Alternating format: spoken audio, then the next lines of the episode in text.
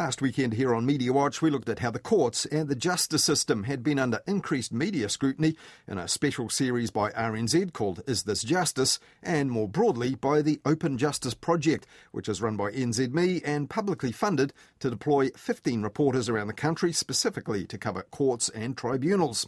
And next week, there'll be more a new TV series on Prime called A Question of Justice, examining four major justice issues. When Grace Millane was murdered in an Auckland hotel room, her right to privacy died with her. Details of her sex life were read out in court, while Jesse Kempson, the man accused of killing her, got name suppression for the next two years.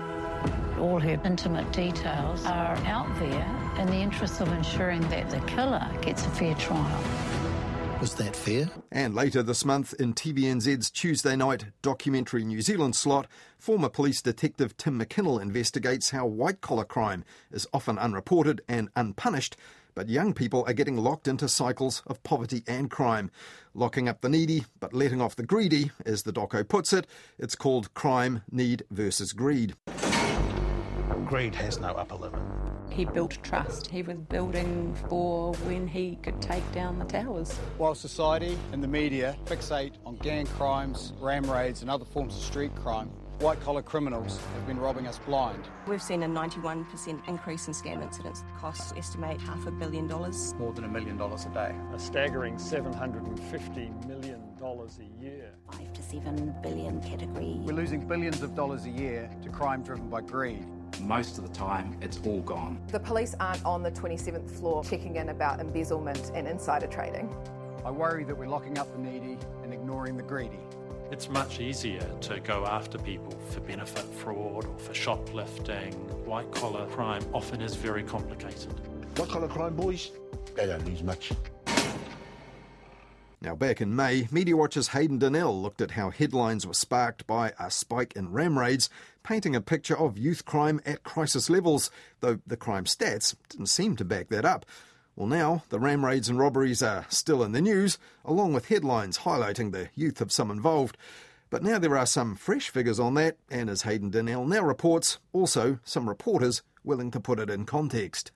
Last week, the New Zealand Herald carried a headline that might have come as a surprise to its regular readers. Despite ram raid rhetoric, youth crime is dropping year on year. The story by Rick Stevens, a journalist for the publicly funded Open Justice Project, points to statistics showing 1,300 young people aged 10 to 17 had charges finalised against them in court in the year to June 30, compared to 1,500 the previous year. Over the longer term, the picture is even more stark. About 5,000 young people went before the courts in 2007 before those numbers went into a long term decline. These figures would appear to jar with other headlines from the Herald, including this one Youth crime spike. Unused fingerprint evidence enabling hundreds of young criminals. Or this one Auckland Youth Crime Wave. New government package launched in response. The presence of a youth crime spike or wave has been taken as a given by many media outlets. One News has also reported a youth crime wave, while Newshub has spoken about rampant youth crime in the North Island, and on RNZ, National's Mark Mitchell has raised the spectre of a tsunami of youth crime. These stories have at least some grounding in reality. Youth crime has gone up in Auckland, and ram raids in particular have spiked. Police Minister Chris Hipkins says 129 raids have been committed by offenders with a median age of 15 since May. Nationals Justice spokesman Paul Goldsmith has flatly rejected the relatively rosy recent youth crime stats, citing what, quote, everyone is seeing on the ground, which is admittedly a pretty flimsy statistical method, while Justice Minister Kiritapu Allan says COVID lockdowns may have had an impact on the figures. At the very least, though, the headlines asserting a youth crime spike aren't backed up by the hard data we currently have available. The stats don't show a spike in youth crime, let alone a wave, swell, or tsunami. In fact, outside of a highly visible headline generating type of crime, they show the opposite. And it's a credit to Stevens that he has brought to light the ways current reporting may be distorting people's picture of what's actually going on. Perhaps the company that publishes his work could augment some of its headlines accordingly. Stevens isn't the only journalist presenting a perspective that has so far been missing in many of the stories on youth crime. In a new documentary for Today FM titled Behind the Raids Children at the Wheel, Wilhelmina Shrimpton talks to two teenagers who have carried out ram raids, one 13 and the other 15 years old. Both teenagers explained the allure of ram raiding, with one telling Shrimpton he was taken away from his family by Oranga Tamariki and fell in with a group of young people that carried out smash and grabs as he tried to escape a foster home where he didn't feel like he belonged.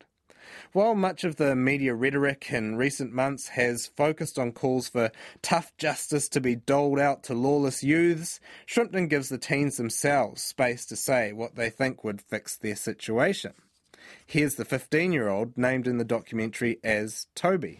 I wish, I wish someone like me would help, like, if I was their man, like, I wish they would help me when I was on the struggles, when I was struggling to like get through all of this stuff. So you wish you had someone like you to support you? Yeah, hard because they like they would know you, eh? They know how you are. That call for empathy is something of a running theme. This is youth justice lawyer Harvina Sherrington pleading for understanding from audiences who may otherwise only encounter these young people in confronting security camera footage of ram raids being carried out. Kiwis who are watching the news, Kiwis who have no idea about these kids' backgrounds, no idea about what drives them to do this.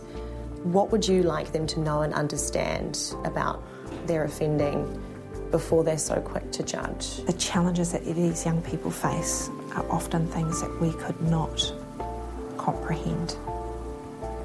And that they are making those choices on the basis of those challenges. The doco is a reminder that beneath the headlines about crime waves and tsunamis are real people with real problems, but also hopes for their lives just like anyone else. Here's 13 year old Cam talking about what he wants to be when he's older. I want to be a doctor when I'm, when I'm older. You want to be? Help. I want to help people. You want to help people? Yeah. That's pretty cool. I don't want to. I don't want to be the person getting my leg cut off. I want to be the person helping him, helping him with his leg. Do you think if you didn't turn your life around, you could have been that other person getting yeah. your leg cut off? A little bit. You don't want to be that. You want to be the one helping them, yeah? Yeah. Yeah? I want to be the one changing their life. Oh, I really want to be a mechanic or a builder. Eh? Yeah? Build people's houses or fix their cars. Eh? Well, that's what I would want to do. So you want to help people? Help people, yeah. This humanising approach seems to soften some people's opinions about how we should respond to these teenagers' actions. One business owner whose shop has been ram raided multiple times responds like this after being shown a video of one of the teens apologising for his actions. The fact that he said sorry and wanted to say sorry to, to, to the businesses he'd ram raided, do you, do you believe that? See, as a society, we, we have to listen you never know what happens tomorrow. But if a person says he, he, is, he has realized he did something wrong and he says sorry and he wants to improve, I feel we should give him a chance. He isn't the only one whose mind has been changed. This is Shrimpton herself being interviewed by Today FM morning host Tova O'Brien. I think the one thing I want from this is I, I really hope this has the power to change people's opinions. I changed my opinion, change opinion, change policy, change oranga tamariki, and ultimately, I really hope that it changes the course of these kids' lives and their futures. I really, really, really hope it does. And I just implore people to, to watch because, like I said, my views completely changed. We want to see those kids become the mechanics and the doctors that they that, that they, they, want to be. One hundred percent. It's worth getting an accurate picture of our youth crime stats, but as it turns out, there's nothing that changes your perspective like hearing from some of the people behind the numbers.